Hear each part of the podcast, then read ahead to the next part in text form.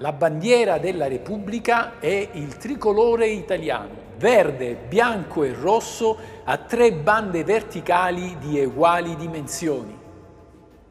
Con l'articolo 12 che descrive la bandiera italiana si chiude la prima parte della Costituzione dedicata ai principi fondamentali. Perché mai vi chiederete la descrizione della bandiera si trova proprio tra i principi fondamentali del nostro Stato? Nessun'altra Costituzione ha operato una scelta così originale.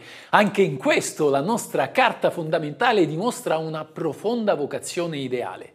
Da sempre i popoli si riconoscono nelle bandiere come le squadre di calcio nei colori delle società sportive. Cosa impediva agli eserciti di uccidere i propri soldati e non i nemici? Il fatto che avessero una bandiera a distinguerli dagli altri. In questo la bandiera è vita, ci salva dalla morte. Cosa aggiunge la bandiera al nome di una nazione? In teoria nulla, ma non si sono mai viste due truppe rivali collocate agli estremi del campo di battaglia issare le proprie insegne con il nome dello Stato piuttosto che i colori.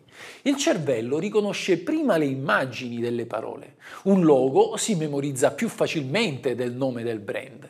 È il predominio della grafica. Così anche i più moderni strumenti di tecnologia digitale si avvalgono delle icone come immediato segno di riconoscimento delle funzioni.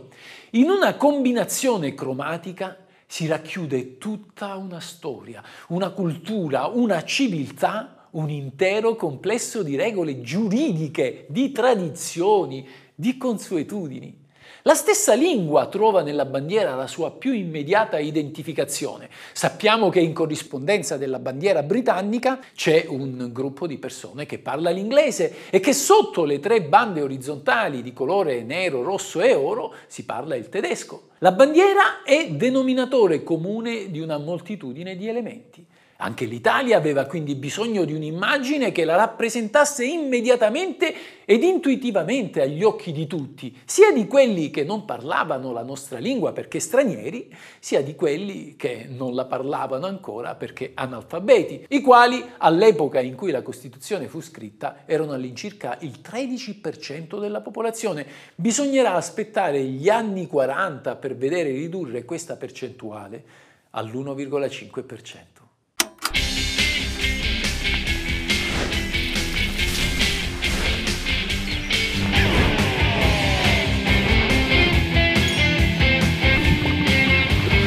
Questa è la Costituzione.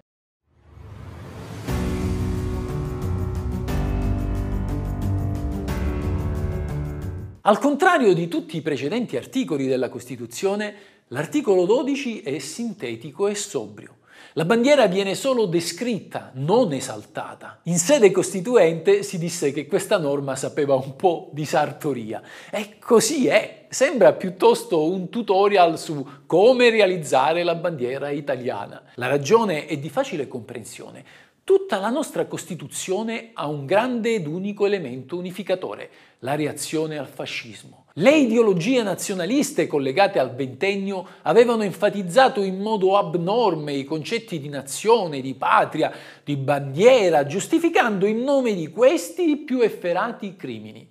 Ecco perché il tricolore non viene celebrato e glorificato. Se così fosse stato, si sarebbe caduti di nuovo nella tentazione di proclamare la supremazia di uno Stato rispetto agli altri. E gli italiani volevano invece aprirsi al mondo, ai principi di uguaglianza non solo interna tra gli stessi italiani, ma anche esterna nei confronti cioè degli altri popoli. Insomma, gli italiani volevano una sola cosa, la pace.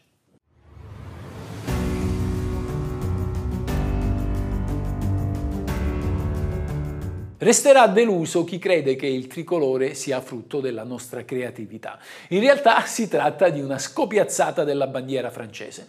Tutto ebbe origine nel lontano 1794 in occasione di un moto rivoluzionario scoppiato a Bologna contro lo Stato pontificio. Due studenti, Battista De Rolandis e Luigi Zamboni, adottarono come segno distintivo del loro gruppo una coccarda tricolore come quella dei rivoluzionari francesi, ma volendosi distinguere dai cugini d'Oltralpe, sostituirono l'azzurro con il verde. Perché proprio il verde al posto del blu? Secondo alcuni ci fu lo zampino della massoneria. Il verde, secondo il simbolismo dei massoni, rappresentava la natura, dunque l'acquisizione dei diritti di natura, eguaglianza e libertà. I tre colori del bianco, rosso e verde dovevano quindi rappresentare la giustizia, l'uguaglianza e la libertà, omaggio ai valori fondamentali dell'uomo per come proclamati anche dalla stessa rivoluzione francese. Secondo altri, invece, verde, bianco e rosso erano i vessilli reggimentali della legione lombarda. Bianco e rosso furono presi in prestito dalla bandiera comunale di Milano, costituita da una croce rossa sullo sfondo bianco, mentre il verde deriva dall'uniforme della Guardia Civica di Milano, in uso almeno dal 1782. Fatto sta che nessuno si lamentò, nessuno iniziò a parlare di complotto, di poteri forti, nessuno rivendicò i colori della propria regione. Così quella stessa bandiera fu poi usata dal Regno d'Italia, che vi aggiunse nel centro lo stemma reale di Casa Savoia.